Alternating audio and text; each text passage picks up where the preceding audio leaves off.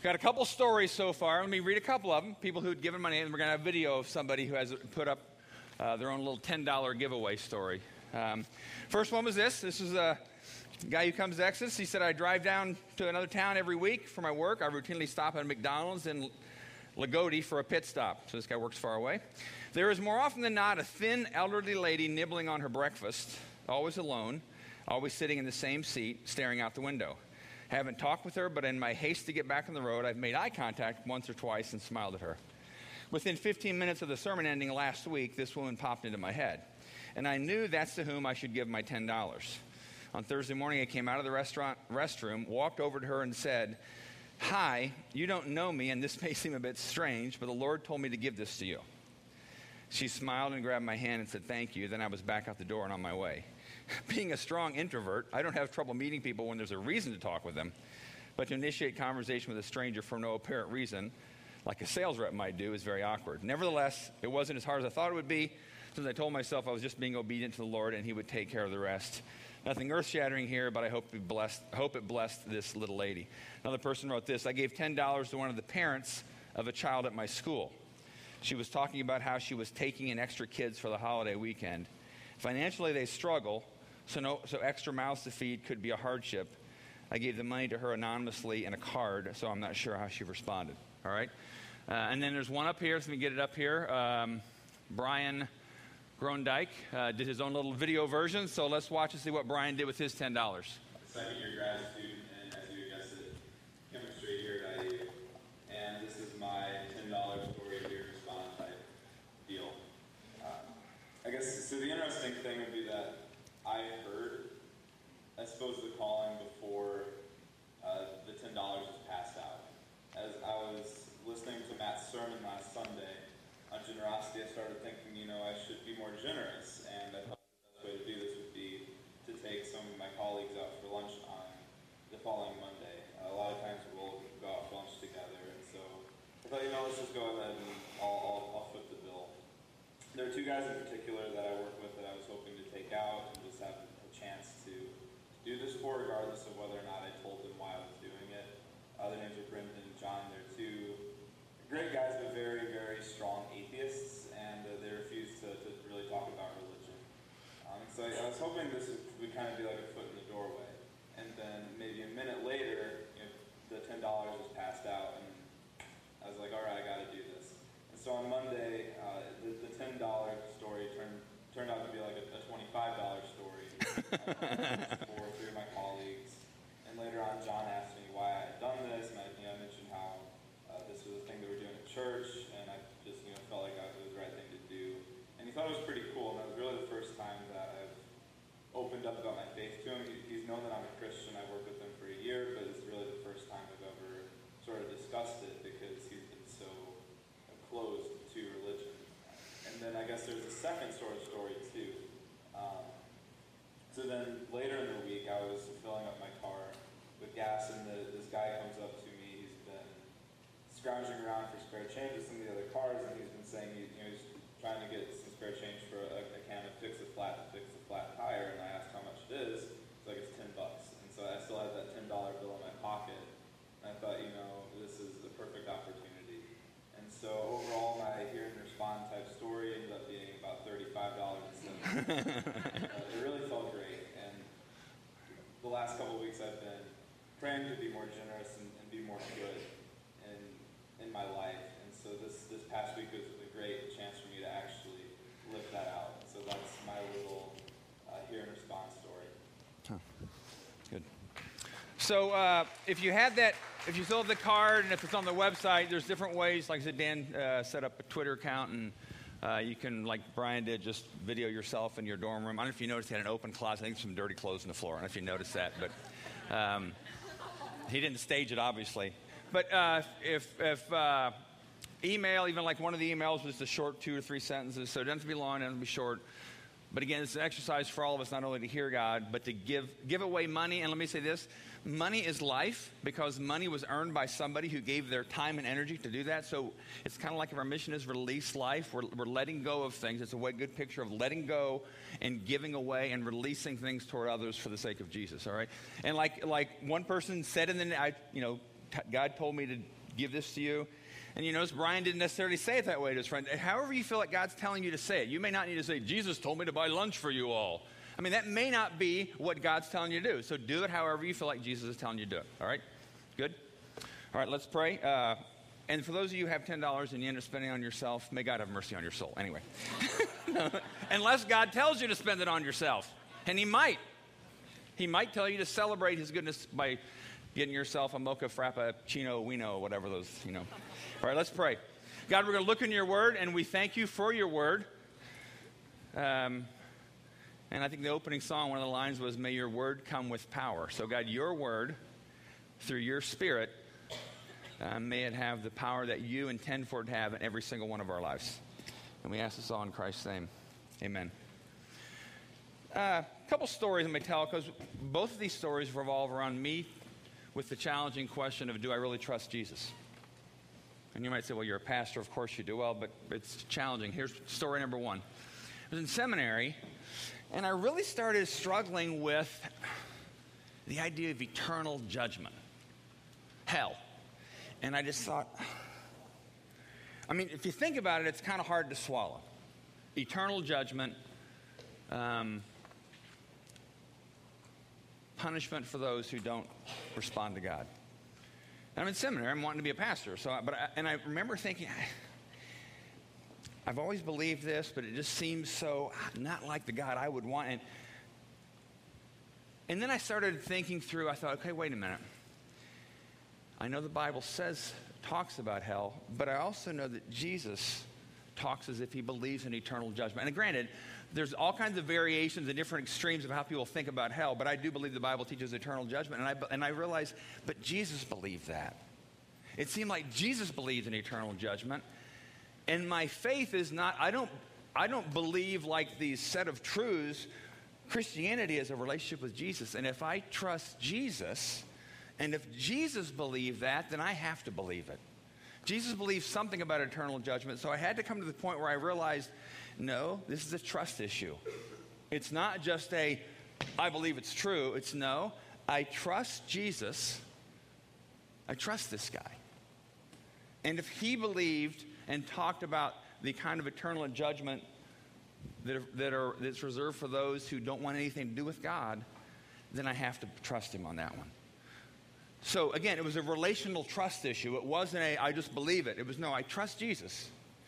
Second I trust Jesus story was seven, eight years ago. And I remember feeling like in my marriage, I was, and this probably wasn't true, this was my feeling, I was giving more than I was getting back. All right? Now, like I said, it probably wasn't true, but that was what I was feeling. And I felt like God was saying, I want you to give more to your wife. Give more of yourself. Give more energy. Give more attention. Give more, just give more of yourself. And I remember clearly one night whining to God, Well, who's going to give to me? What about me? I mean, if I keep giving and giving and giving, I was a math major. I understand how math works. If you give more than you get in, eventually the tank goes dry. And I thought, God, I'm already feeling dry. I keep giving her and I keep giving to other people. And I just know how that works. I even had physics in college. I know that doesn't, I know I have to go empty. And I, and I clearly sense Jesus say to me, Will you trust me to pour into you? I'll pour into you. I will, I, will, I will figure out and I will pour into you life. You don't need to manipulate other relationships to get from them what you want. And I remember having that decision do, am I going to trust Jesus with this one? Because he said, if I want to, go to the next slide here. He said, if you try to hang on to your life, you'll lose it, but if you give your life for my sake, you'll save it. Now, I had to come to the point where I thought, do I trust him? It's like any other relationship. Do you trust when somebody says something that it's true? Or is Jesus just repeating some kind of hallmark phrase that we think is kind of nice and pleasant, but it's not a personal issue we have to deal with? No, this is really a personal issue we all have to deal with. If Jesus said it, then it's true. And it's true for every single relationship you have. It's true about your money, it's true about your time, it's true about everything but had to wrestle with uh, do I trust him? So, uh, go to the next slide. One of the things uh, we've been in the last couple weeks, we've been talking about kind of the DNA of Exodus. Who are we? What are we all about? And uh, we, our mission, the way we state our mission is where our mission is to release life. Jesus said he came to release captives, recover his sight for the blind. And so when we release life to others, we're doing what Jesus did, releasing life. Not just $10 bills, well, that's part of a picture of releasing life. But I also got an email this last week from somebody in the church who said there, they really, had, last week I also challenged you that if you have somebody in your life that's hard for you to forgive, I challenge you to sometime on your own in private, say out loud to God, God, please don't hold their sins against them, kind of like Stephen did or like Jesus did on the cross. And this person said they verbalized that out loud to God by themselves and they cried all afternoon. But they're releasing life because they're releasing the forgiveness of God onto others. So, releasing life is anything you do because of the Spirit of Jesus in you that pours out into others because you're confident that God's going to pour into you. Right? So, that's our mission. And we've talked about our, our strategy is simply stretching beyond comfort because that's the whole Bible is full of stories of men and women, as well as girls and boys, who were asked to do things they didn't think they could do, but God knew they could do if He gave them the power, and they let Him do that.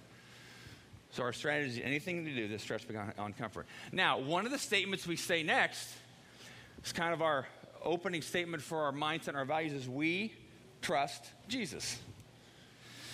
All right, we trust Jesus. Actually, we have a one page document that's our church's, some churches call it a statement of faith or a doctrinal statement. It's basically saying this is who we are, this is our. This is what we believe are the truths that shape who we are. It's called We Trust Jesus, just one page. Because the, the essence of you, if you're a Christian, if you're a follower of Jesus, the essence of your faith is not, I believe the Bible, or I want to be a good person. The essence of your faith is, I trust Jesus. And if Jesus says it, I trust him. Not just because the Bible tells me so, but because Jesus believes that to be true, and I trust him. So everything we do, every belief we have is anchored on the reality of this relational trust we have with Jesus. Because Christianity, correctly interpreted, I believe, is first of all a relational religion and a supernatural one.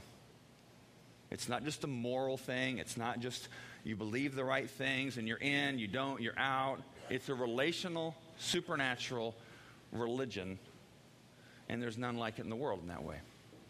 So we say we trust Jesus, and let me just go over a couple highlights of the phrases we use here in terms of just some statements, and then I'll. All right, we say we believe Jesus is God showing himself to us. We believe at Exodus that Jesus is God showing himself to us. The Bible says in the book of Colossians, which is a letter Paul wrote to Christians in a Greek city of Colossae, says that Jesus is the exact representation of God. It actually says he's, the word is icon. So it's kind of like if you click on the Jesus icon on your screen, it goes to the deeper program which says God.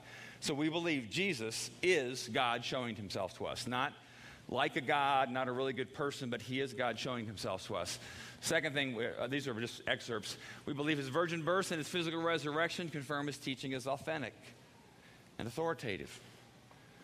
So we believe what some people think are unbelievable things, but again, if the basis of our faith is relational and spiritual, supernatural, we believe these things, and these are, they're a foundation. And again, we believe it because Jesus believed that about himself. All right? Last one of the statements here is this. We believe, uh, go to the next one.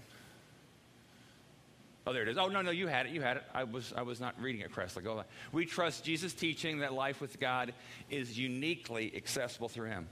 Key phrase uniquely. Jesus believed and he taught that no one can know God except through his work on their behalf. So we believe that. There's many, there, there's many roads to Jesus, but there's only one way to God, and that's through Jesus. You know what I'm saying? There are many roads to Jesus. Jesus will go down any road he has to to get somebody's attention. But Jesus himself believed there's only one way to know God, and it's through him. And it's unique. So we're not just doing something that's just a personal preference for Americans in Midwest, uh, Midwest USA in the year 2013. We're doing something and we believe something that has been true for all times, all generations, all cultures. There are people around the world today that believe this, and there are people throughout the centuries that believe this because Jesus believed this about himself. All right, now, go to the next one. Let me ask you to fill in the blank here. if you were to use a descriptive word about Jesus, what would you say? Jesus is. Some people might say, Jesus is God, Jesus is good, He's kind, He's loving. And we use all kinds of ways to describe him. If you ask people you know that aren't necessarily Christians, they'll have an opinion about Jesus, and it'll probably be he's a good teacher, you know, whatever. And you might have your own opinions shaped by what you understand the Bible to say that you would describe Jesus with. So if we trust this guy, we need to make sure we understand who he is and what he's all about. And let me, I'm going to use the phrase that I am, is my favorite phrase in describing Jesus. And that's this Jesus is dangerously good. Jesus is a dangerously good man. Dangerous people, and I'm going to read this passage in a second. Dangerous people, because this is again part of why we trust Jesus. Dangerous people challenge the status quo dangerously evil people challenge the status quo for self serving evil means. Dangerously good people challenge the status quo because they want to break up the status quo because the status quo is keeping people enslaved and they want to make sure people get free, alive, awake, and free. So, this particular passage, which is one of my favorite passages about Jesus because it's so unlike the experiences we often have of Jesus. One of my earliest remembers of a picture of Jesus growing up was Jesus sitting in a field with a couple lambs next to him and kids on his lap. Okay, true picture, but that seemed to kind of indicate that's who Jesus is. You know, he sits in the, sits in the meadow, cool breeze blowing across his beard, you know, patting kids on the head and, you know, patting little lambs. And Jesus, Jesus, meek and mild. What a great guy. What a really nice guy. Let me read this passage, John chapter 2. It was nearly time for the Jewish Passover celebration, so Jesus went to Jerusalem. In the temple area, he saw merchants selling cattle, sheep, and doves for sacrifices. He also saw, saw dealers at tables exchanging foreign money. So, what was happening here was they were selling things. If you went to Jerusalem and you were expected to offer a sacrifice or pay a temple tax in the currency of Jerusalem, so it's understandable those coming from foreign lands didn't bring all their animals with them or the currency of Jerusalem. So they needed to exchange, they needed to buy these things. But what was happening is it was being done at an exorbitant profit. Exorbitant profit. And they had set up shop right in the temple. I mean, you could have sold somebody animals down the street or whatever, but it had become like this exorbitant profit business. So what it was doing was it was keeping people from connecting with God. All right? Keep that in mind when we read next, because what was happening was people were, the system, the status quo, was keeping people from connecting with God. So, what does Jesus do whenever he runs into anything that's keeping people from connecting with God? It says Jesus made a whip from some cords and chased them all out of the temple. This is from a movie, and I love this picture because it's like, is that Jesus? Nobody has that hanging on your wall, do you? He chased them out of the temple. He drove out the sheep and the cattle. He scattered the money changers' coins over the floor, turned over their tables. Then, going over to the people who sold doves, he told them, Get these things out of here. Stop turning my father's house into a marketplace. Again, he was driven by the fact that these practices, the status quo, was keeping ordinary people like you and me from connecting with God in the way God had wanted them to connect with Him in the Old Testament sacrificial system. So his anger was driven by anything that keeps people from connecting with God. Then his disciples remembered this passage, this prophecy in the scriptures passion for God's house will consume me. But the Jewish leaders demanded, What are you doing? If God gave you authority to do this, show us a miraculous sign to prove it. He says, All right, Destroy this temple, and in three days I'll raise it up. He's talking about his body, but they thought he was talking about the building. What they exclaimed is, taken 40 years to build this temple, and you can rebuild it in three days? But when Jesus said this temple, he meant his own body. After he was raised from the dead, his disciples remembered he had said this, and when they believed both the scriptures and what Jesus had said. Do you think if you were one of the disciples and you saw this event happen, you were there, I'm sure they were kind of talking to each other. Wow, Jesus kind of went postal there. Wow, what's going on here? He never was out of control. He never ceased being absolutely full of the Spirit of God. Let me ask you this, though. Would you have trusted him more after this event? Or would you have been like, whoa? Or would you have been like, yeah. Would trust have increased or trust have decreased? Because he's kind of going wild here. But the phrase I'll use again, he's being incredibly, dangerously good. Now, think about it for a second. I was talking with a friend of mine this week who's here about uh, all the superhero movies that are out now. You know, Iron Man, Man of Steel, whatever else there are. My, my son knows them all. What do we like about superhero movies? We like the fact that they're dangerously good people. They're dangerous people, take risks, and use their strength for the well being of others. That's why we like those things. Because deep in our spirits, we are all made in the image of God, and we're made to hunger for this ultimate hero who does dangerously good things. He brings goodness to life. He will shake up whatever status quo is keeping you and I from knowing, connecting with God better. Even if that status quo is in your own being. Because what I don't like when Jesus comes into my heart that way, but he will. He comes in, he wants to mess with you. Because if there's something about your pattern of life, the way you handle reality, the way you handle conflict situations, whatever, habits you have, Jesus will come in if you allow him to, and he will break apart the status quo that's keeping you from knowing God. That's what he loves to do. So, let me read a couple other statements of things, ways I like to describe, and ways favorite authors of mine have described who Jesus is, all right? Jesus is absolutely brilliant. All right? You ever think about that, do you? Jesus is brilliant. Brilliant. No one understood life better than Jesus. No one knew. No one was smarter than Jesus. I mean, think about that. If you were to go on campus and tell people or talk, and Jesus was the smartest person ever, you probably would get kind of a little bit of a weird reaction. But he's brilliant.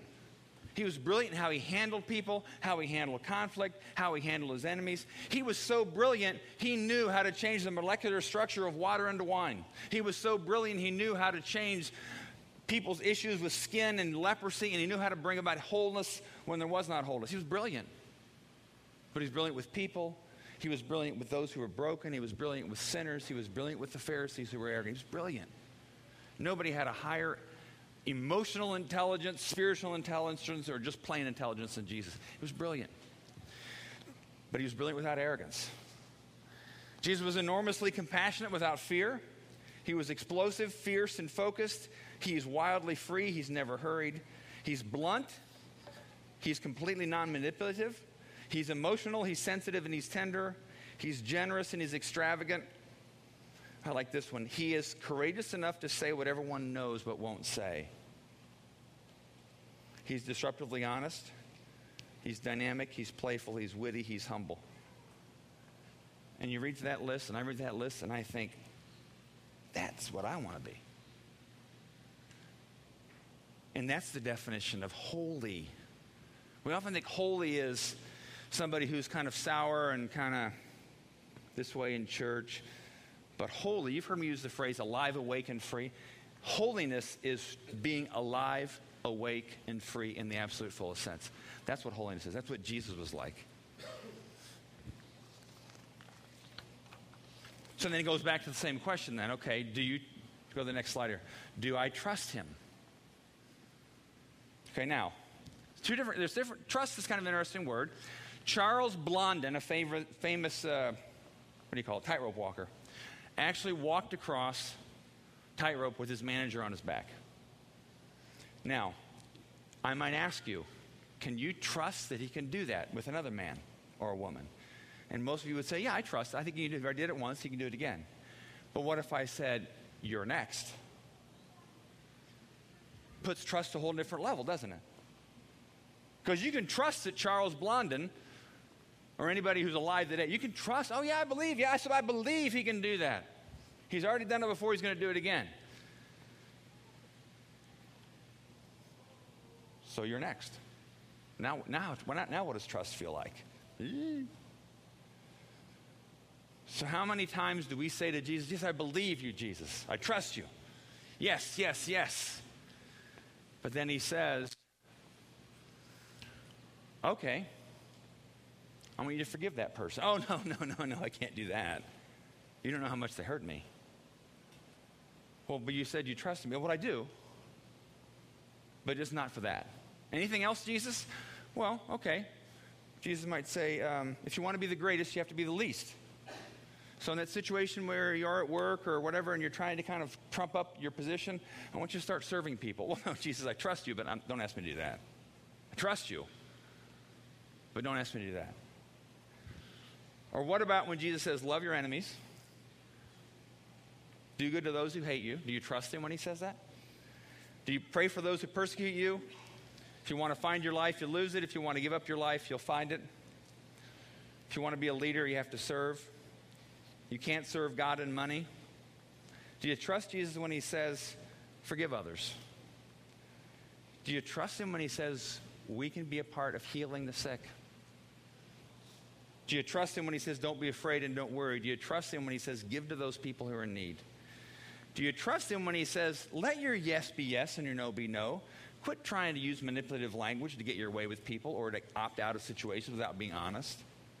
Do you trust Jesus when he talked about sexual purity and adultery and divorce and some of the ways in which we look for loopholes to get out of things we don't want to get in?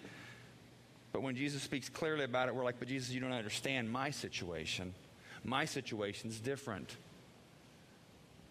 See, because if you trust Jesus, anything he says to do, any way in which he says life will be lived to the fullest, you do. But that's hard.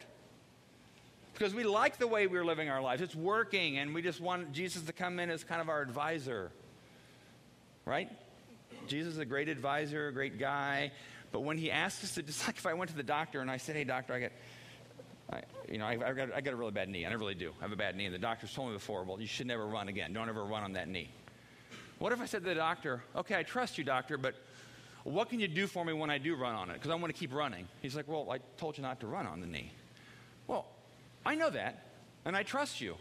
I'm going to run anyway, but what can you do when I come back with a really bad knee? Well, don't run on it. Well, I understand that. I understand that. But when I come back after I've run on it, what will you do for me? And how many times do you do that to Jesus? Jesus, I trust you, I trust you, and I know, I know you say I have to give up myself, give more of myself to my wife, but I'm probably not going to be able to do that, so what can you do for me? We, we play that. I play that game.